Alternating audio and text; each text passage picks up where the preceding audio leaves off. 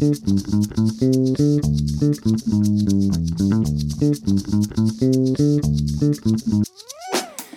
¿qué tal? Muy buen día a todos y bienvenidos al podcast ANADE.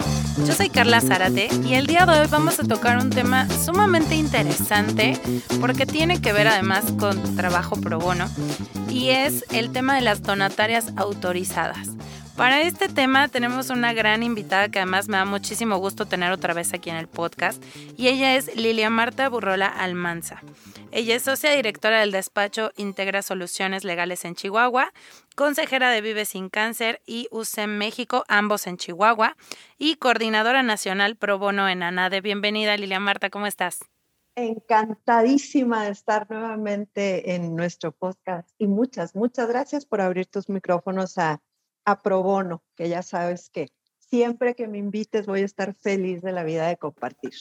Ah, al contrario, es un gusto de verdad y muchas gracias. Y pues vamos a entrarle de lleno. La verdad es que antes que entremos directo a nuestro tema, yo te quería preguntar, sé que están haciendo un ciclo eh, de, de, conferencias pro bono ahorita en ANADE. Entonces, platícanos un poquito de eso y obviamente que tiene que ver con trabajo pro bono. Totalmente. Fíjate, eh, dentro de las ventajas que hemos, hemos llevado en el colegio de, eh, de usar medios remotos y de tener ciclos, eh, bueno, para los sanadistas a través de intranet, pero también abrirnos más al público a través de, de, Facebook, por ejemplo, de redes. En el Comité Nacional eh, Pro Bono aprovechamos esta coyuntura y la de la pandemia para eh, hace un par de años arrancar los ciclos pro bono. Empezamos con eh, microempresarios y organizaciones de la sociedad civil, con microempresarios porque, bueno, pues toda la avalancha de nuevos retos legales que se le vinieron a... Yo quiero, quiero decir que a todos, ¿no? con la pandemia nos vino a, a descolocar a, a, a, todos, pero particularmente a los, a los pequeños y a los medianos empresarios que tradicionalmente no tienen asesoría legal. Y entonces eh, nosotros eh, buscamos la forma de empatar entre cómo hacer para que nuestros analistas hagan pro bono y que lleguen a la gente que realmente lo están, lo están necesitando. Y bueno, la, la solución fueron los ciclos que han sido un verdadero éxito y los dos años anteriores nos enfocamos a microempresarios, a, a, a, pymes sobre todo, y a organizaciones de la sociedad civil. Este año okay. eh, vimos la necesidad de eh, como especializar todavía más este trabajo eh, de capacitación, si quieres tú llamarlo así, uh -huh. a, específicamente a donatarias.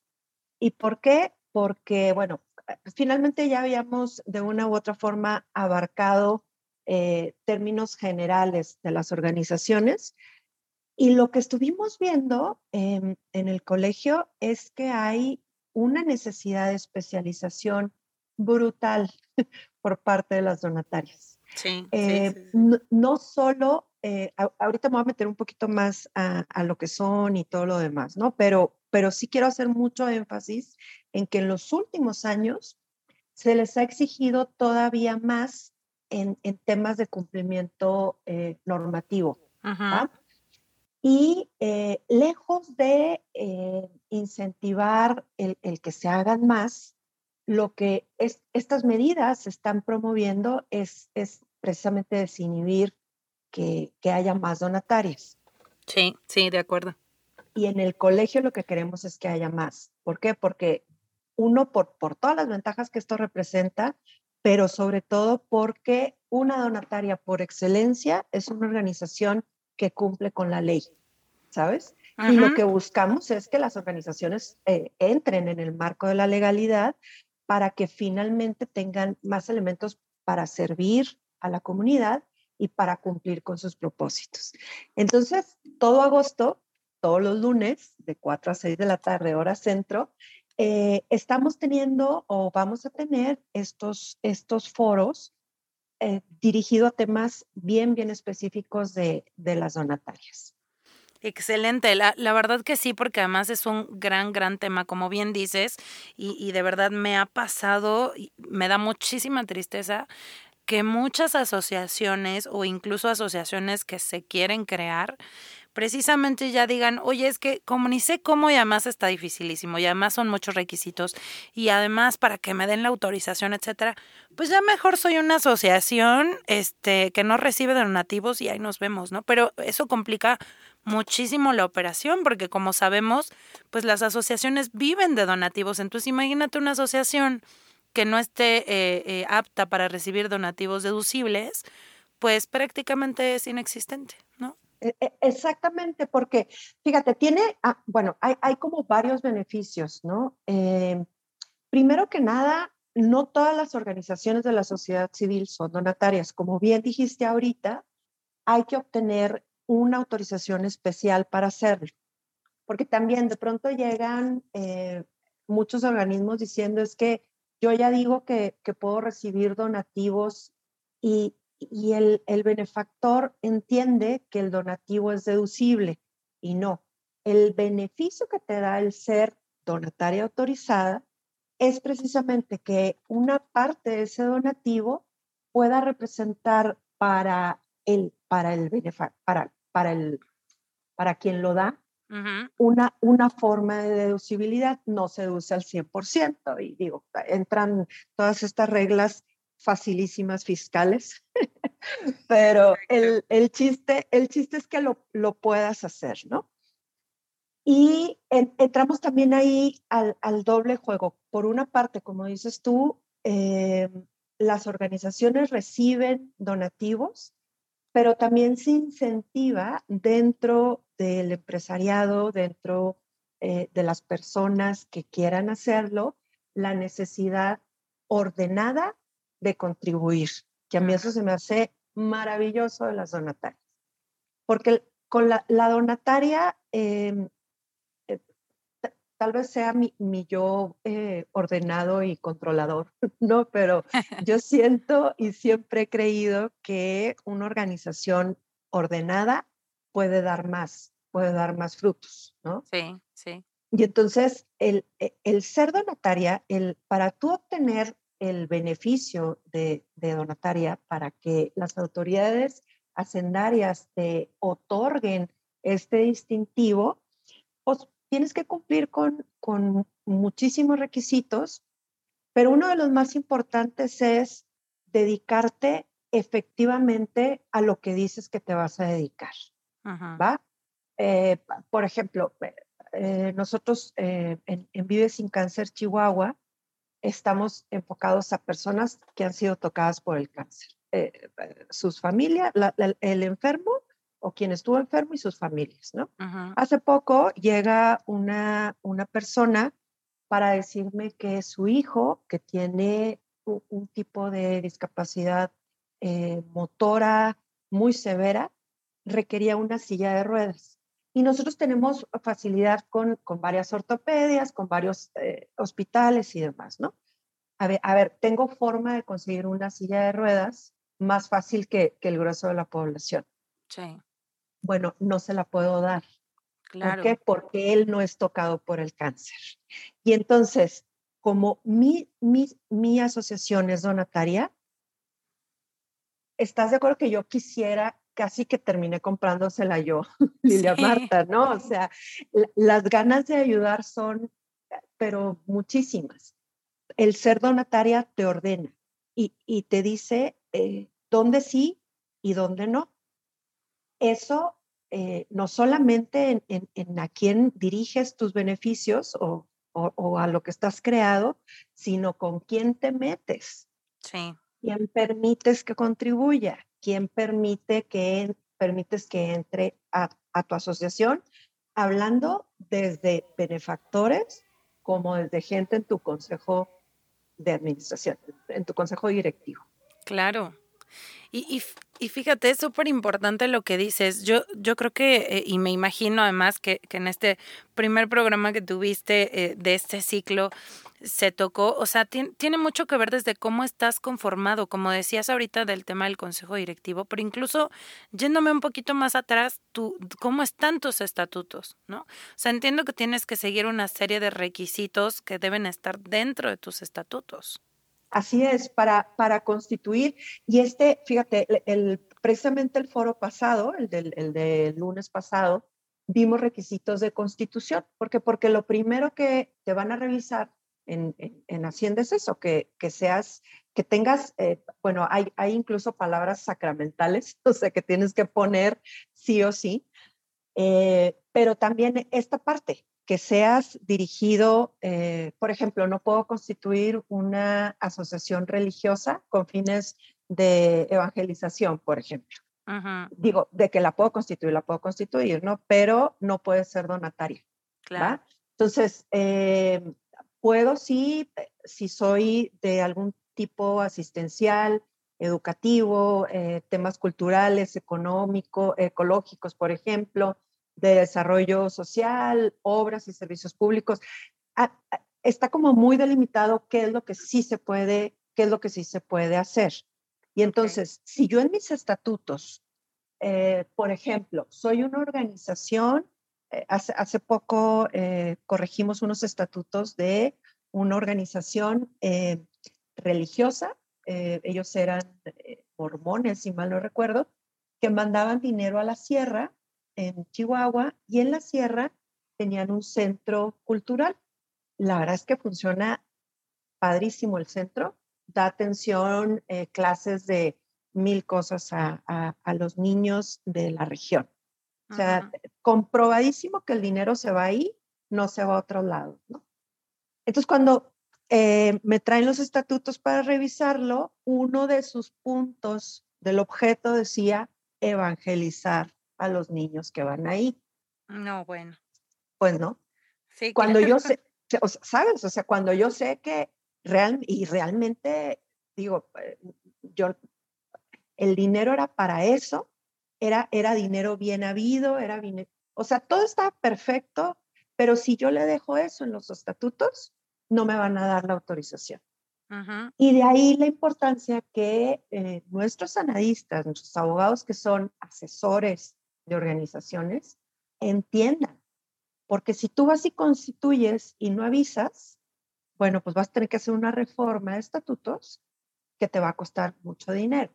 Exacto.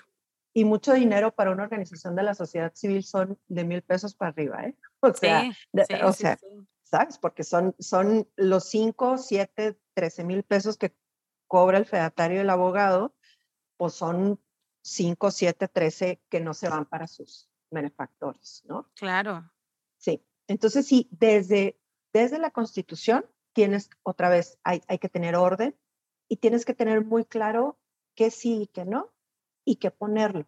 Y sobre todo, fíjate, por ejemplo, eh, tú no puedes, en cualquier tipo de asociación, de asociación de cualquier tipo, eh, perdón, mercantil, civil, no importa, cuando se disuelve o se liquida, el patrimonio eh, se usa para pagar deudas y lo que quede se reparte entre los asociados, entre los socios o entre los accionistas, ¿no? En caso de sociedades mercantiles.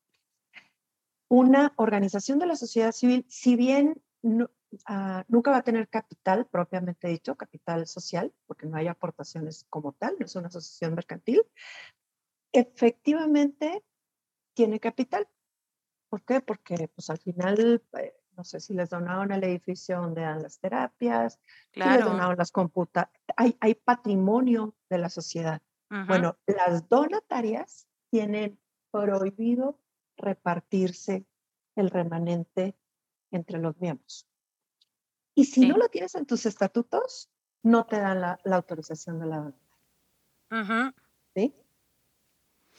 Sí, entonces, eh, insisto, qué importante es desde que desde el principio se tenga esto en tus estatutos, porque eso va a permitir, además de que te den la autorización, como decías, que seas ordenado, ¿no? Es qué puedo hacer, qué no puedo hacer, y de ahí, ahora sí, comenzar con la operación, ¿no? Más o menos, y yo, no sé si lo comentaron, pero ¿cuánto tiempo eh, y, y qué tanto proceso lleva una autorización para ser donataria autorizada? Quiero que este sea un podcast para incentivar. no, no me hagas estas preguntas. no, bueno, porque incluso digo, aunque no. complicado, sí, está muy complicado. Sí, sabes que hemos, hemos notado, eh, sobre todo eh, de unos años a la fecha, que no solo revisan con lupa, lo cual está súper bien. A mí me, te, digo, insisto, a mí me gusta mucho que que estén bien constituidas y que estén bien ordenadas. Pero sí hemos visto muy limitado el, el número de donatarias, eh, pero, pero muy, muy, muy donataria. Eh, te puedo confirmar, hace unos tres, cuatro años, el, el, tiempo promedio para que te la otorgaran eran de seis, de seis meses a un año, más o menos. ¿Por qué? Porque aparte de que de todo el trabajo previo para, para si ya, si ya estás constituido, por ejemplo, para, perdón, para reformar estatutos o para, para hacer ciertas adecuaciones, pues eh, no, no, es automático, ¿no? Y normalmente el tiempo de estudio estaba, estaba entre dos o tres, cuatro meses, te regresaban, hacías correcciones y volvías a ingresar. Em, el último que tengo en mente eh, lleva poco más de año y medio y todavía no lo consigue. Porque aparte van brincando misceláneas y entonces pues se tienen que ir haciendo adecuaciones, ¿no? Y, eh, y es por ello, queridísima, que también el, el, el, el foro va, el, el, ciclo va muy enfocado a, a conservar tu donataria. Porque también está eh, como muy, eh, muy feroz la, la, vigilancia y pues eso, hay que estar, hay que estar muy en cumplimiento. Pero sí, eh, vamos, vamos pensando en un año para, para conseguirla. Y lo que sí ayuda mucho es eh, que previo a que, previo no solamente a que ingreses, sino a que, a que ingreses el, el trámite, ¿no? Sino, sino a que te constituyas, previo a ello, eh, que esté ya lista eh, todo lo que, lo que se pide y más. Pues sí, eh, mira, y de verdad, ahorita que lo mencionabas, tienes toda la razón. O sea, me viene a la mente que de pronto por ese tipo de, pues de temas, eh, de, de problemáticas que se presentan en el camino, es por eso que muchas personas desisten incluso, ¿no? De, de que su asociación o, o sociedad de, civil tenga, sea una donataria autorizada. Pero qué importante es que lo sea. Y además de para cumplir eh, y todo este tema del procedimiento, etcétera, lo cierto es que necesitamos de ellas, ¿no? Requerimos que existan porque fungen y tienen un papel importantísimo en la sociedad, que es ayudar, ayudar a, a los que más lo necesitan, ¿no? Independientemente de cuál sea su objeto. Entonces, también es bueno, dentro de todo, que nos comentes, este, que aunque puede ser un año, puede ser un año y medio, que no desistan, ¿no? O sea, que, que realmente esto tiene un porqué y, y, y, teniendo eso, también ya va a ser mucho más sencillo otro tipo de cosas. Exactamente, fíjate, el, por, por, por no voy a decir que mucho tiempo, pero tradicionalmente la, la sociedad mexicana es buenísima, somos buenísimos para ayudar pero tendemos a desconfiar de eh, las instituciones. Eh, eh, es, es, como una tendencia muy generalizada, ¿no? Cuando hacemos comparativos con otros países, el, el grado de, no, no, solo de altruismo, porque repito, somos, somos muy dados a ayudar y apoyar al otro, pero este altruismo sistemático en el que yo entiendo y sé que mes a mes, día a día, debo contribuir a, algún, alguna asociación o alguna causa, no está tan generalizado como, como en otros países. Entonces, cuando tú tienes una organización que está certificada, eh, hay, diferentes eh, organismos que certifican y avalan, por ejemplo, está Confío, está Andamos, hay, hay como varios como que varios que ponen palomita diciendo esta asociación es, es buena y es transparente, ¿no? Okay. Si tú tienes una asociación que está certificada, si tú ves que publican sus informes eh, año a año, si tú ves que sus, eh, su consejo directivo es gente eh, realmente reconocida en la comunidad, si tú ves, si tú los ves realmente chambeando, ¿no? No son de estas asociaciones opacas que donde andan, ¿no? O sea, si tú los ves en la calle, si tú ves, oye, vas y das tu dinero, que no es un dinero que te sobra, pero dices, de, de, yo tener mil pesos eh, durante el año, o sea, de tener 112 pesos en ciento, ¿sabes? O sea, eh, 80 pesos al, al mes a, a 800 pesos al mes, a que al final del año me van a generar mil, mil quinientos, dos mil pesos menos en la cartera si tú quieres, pero le van a significar a esta asociación que yo sé que sí trabaja, pues oye, no es dinero que me sobre, pero a ellos sí les falta. Y es más fácil para mí dar ese dinero, ese donativo, a alguien que sí trabaja. Y una donataria trabaja. O sea, vaya que trabaja. Porque aparte de preocuparse por eh, lo que sea que sea su objeto social, está enfocada a hacer las cosas bien y de una forma legal. Entonces, corran a dar su dinero, por favor, a donatarias, porque sí, es, es complicado obtenerlas, pero bien vale, bien vale la pena tenerlas. Así es, así es, de verdad, totalmente de acuerdo. Y, y una vez teniendo esta autorización, imagino, pues, eh, como dices, hay ciertos cumplimientos, ¿no? Se tienen que presentar informes, revisan incluso que estas donatarias sigan cumpliendo con los requisitos cada determinado tiempo. Sí, no, o sea, el, el, es, es, como, es como el matrimonio, la boda nomás es el principio. no se acaba, no se acaba en la pachanga. sí, sí, sí, O sea, el, el, mantener, de hecho, cada año eh, eh, eh, se publica la, la, lista de donatarias autorizadas y, y publican las que cumplieron el año previo con todos los requisitos, ¿sí?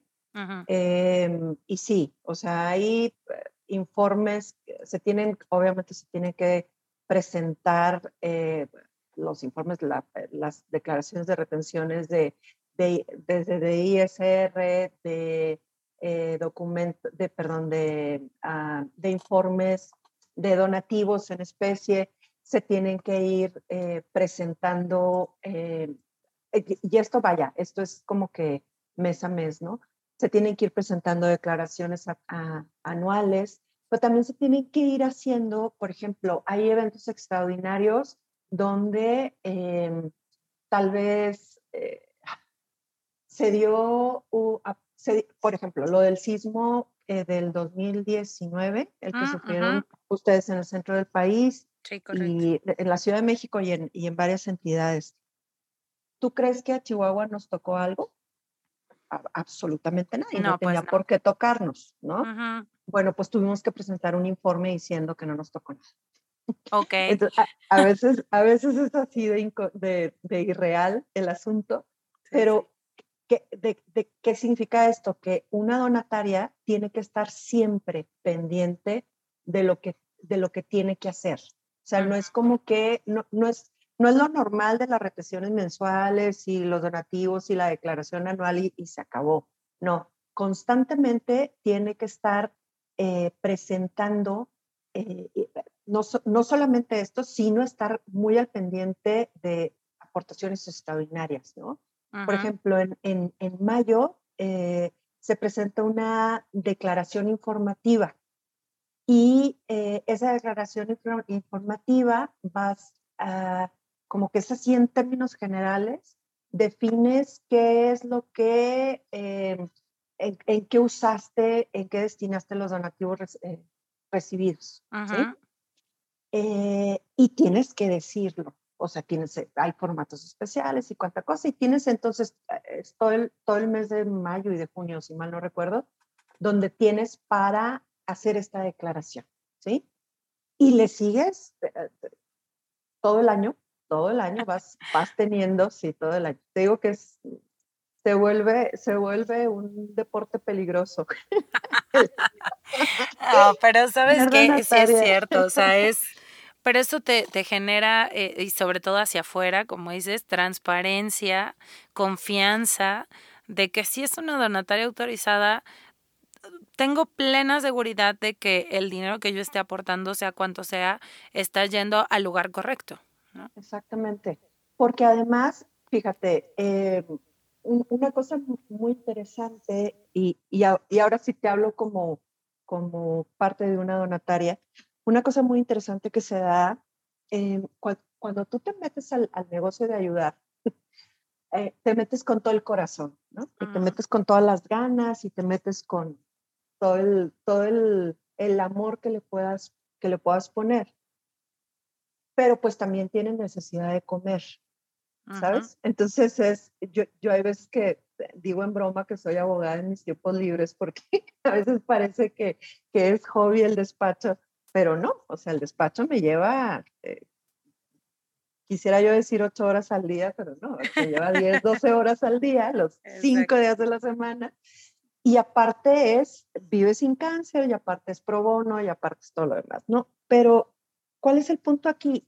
cuando, cuando, cuando entras en la operación, cuando entras en el día a día de tu vida, sigues teniendo las ganas de ayudar, pero lo haces de una forma desordenada, porque lo haces cuando tienes tiempo. Bueno, el ser donataria te obliga a ser ordenado. Punto. ¿Por qué? Porque mm. vas, le, vas, vas saboreando lo que es llegar a, un, a una cadena de supermercados, por ejemplo, y que te digan, ¿quieres el redondeo de este mes? Sí, ¿eres donataria? Va. Y luego ya con mil más requisitos, ¿no? Se te abren muchas puertas que entonces tu día a día y, tu, y tus ganas de ayudar desordenadas se ordenan. Y luego vas, vas buscando formas de seguir estando, pero luego ya también de institucionalizarte más, ¿no? Y te vuelves más efectiva y te vuelves una asociación súper, súper, súper, súper eficiente. Y para mí, eh, que en serio es bien gratificante que en mi comunidad sepan que yo soy parte de Vive sin Cáncer. Y no por la, no, no por el, por salir en la foto, es, es bien padre que sepan que Vive sin Cáncer es una asociación transparente, cumplida, que hace lo que dice hacer y, ¿sabes? Entonces, eh, va, va, por todos lados, es, eh, va, va, por todos lados. El ser donataria va para todos lados, pero la obligación que tenemos, y, y en serio, yo lo veo como obligación que tenemos como anadistas, que eh, de una u otra forma nos dedicamos a temas muy societarios, pues es, oye, es contribuir para que la gente que tiene el corazón pero no tiene el conocimiento pueda pueda seguir chambeando y no se preocupe de informes porque pues, no, no te da la vida, ¿no? Sí, exactamente. Y, y la verdad que, eh, como bien mencionas, digo, ya viéndolo, eso, eso es del lado de, de, adentro, ¿no? Vamos a llamarlo así. Y viéndolo desde afuera, pues tan fácil. Si alguien quiere... Eh, eh, donar o si alguien está pensando, como decías ahorita, de los redondeos, ¿no? Del típico de, oye, ¿y qué, en dónde se está yéndome el redondeo que me acaban de pedir hace cinco minutos? Pues tan sencillo, revisen la lista de donatarias autorizadas que además es pública, te puedes meter a la, eh, página del SAT o tal cual googleas eh, donatarias autorizadas lista y te sale la lista eh, actualizada de, cada año de donatarias autorizadas y listo, porque la verdad es que es, es una actividad eh, que da mucha satisfacción mucha, mucha satisfacción en todos sentidos, eh, personal y obviamente hacia la sociedad. Entregan mucho, o sea, entregan corazón, tiempo, dinero, esfuerzo, todo. Y, la verdad es que eh, pues te agradezco, Lilia Marta, que, además de que vengas a platicarnos esto, nos pongas en contexto, obviamente que esto que, que suena muy bonito, pues trae consigo un cumplimiento, un esfuerzo, este, un, unas, un orden, como le llamaste, muy importante, ¿no? Totalmente. Y a mí, eh, digo, lo hemos, lo hemos platicado en corto, lo platicamos también en el, en el podcast pasado. A mí se me hace una eh, obligación y, más que obligación, una oportunidad que tenemos como analistas de contribuir tan directamente en, en temas que inciden realmente a, la sociedad, ¿no? Exacto. El, apoyar a una donataria, em, pareciera que cuando hago pro bono me, quitan, me quitan tiempo y, por ende me quitan dinero. Y, y, puede ser cierto, ¿no? Porque las 5 o 10 horas que, que necesitas, por ejemplo, para certificarte como anadista, pues si la traduces en dinero, perdiste no sé cuánto esté la hora, ¿no? De, cada quien. Si, la traduces, sí perdiste en tiempo, pero imagínate tú el, el poder incidir. Eh, ahorita, por ejemplo, te cuento, en, en la sección Chihuahua hay un, hay, hay, un grupo de analistas que está apoyando a un centro comunitario en una de las ciudades cerca de la capital, porque va a ser un centro donde se va a, una de las zonas más marginadas de, de de esta ciudad, se les va a apoyar con educación continua. Ahora que cerraron las escuelas de tiempo completo, van a ser para ellos escuela de tiempo completo. Se les van a dar eh, servicios dentales, servicios de primeros de primera entrada, ¿no? De medir nutrición, cómo van y tal y cual y cual. Y eh, van a tener clases de guitarra, de pintura, de tal. Bueno, imagínate tú toda la gente eh, que se va a ver beneficiada en esa comunidad. Claro. Vale, tal vez yo perdí, no sé, 30 mil pesos porque di 10 horas pro bono, ¿no? Pero lo que se traduce en mi comunidad es desde bajar, o sea, desde que la comunidad esté mejor hasta que bajen niveles de delincuencia, ¿no? Claro. Y eso es lo que hacemos en ANADE. Y eso ojalá que, que los analistas que nos estén escuchando ahorita entiendan y realmente interioricen que sí es para certificarnos. Y, y, aquí quiero hacer un comercial antes de, antes de cerrar este, esta transmisión. Este año tenemos hasta el 31 de diciembre para enviar nuestra acreditación pro bono. ¿sí? Y entonces es no solo para certificarnos, sino para realmente incidir en nuestra comunidad y en nuestra sociedad con el gran beneficio que tenemos de ser los abogados que somos, los abogados y abogadas analistas, analistas que somos. Totalmente. terminemos de hacer pro bono. Todavía nos quedan cuatro meses. Exacto, sí, sí, sí, ya nada más nos quedan cuatro meses y de verdad que es súper importante este trabajo porque lo requiere la sociedad, no por otra cosa, ¿no? Totalmente, totalmente. No es nada más para pasar el examen, se trata de incidir como colegio en nuestras, en nuestras comunidades. Les va a estar llegando un correo por, por estos días a toda la membresía. Yo sé que de pronto tenemos muchísimos correos y de pronto nos saturamos. Por favor, eh, pongan atención al correo que les va a llegar del comité, porque ahí nos vuelve a decir cómo certificarse, cómo acreditar las horas pro bono. Eh, nos vuelve a decir qué sí es pro bono y qué no es pro bono. Viene como una guía de qué sí es, qué no es. Eh, les pido si tienen alguna duda que, nos contacten, pero revisen, revisen información para que sea eh, realmente eh, no dejarlo hasta el 31 de diciembre y sí buscar el, seguir profesionalizando a nuestro colegio. Así es. Pues muchísimas gracias, Línea Marta, por estar con nosotros. Al contrario, muchas gracias, muchísimas gracias. Saludos desde, desde Chihuahua. Otra vez, no, no estoy enojada, soy norteña. soy norteña, no. los estoy regañando, soy norteña. Exacto. no, de verdad. Al contrario, te agradecemos muchísimo, Lilian Marta. Y no se pierdan los siguientes podcasts, Anade, porque vamos a estar dando seguimiento a este ciclo eh, de conferencias pro bono. Así que muchísimas gracias y nos vemos en el siguiente podcast, Anade. Hasta luego. Hasta luego.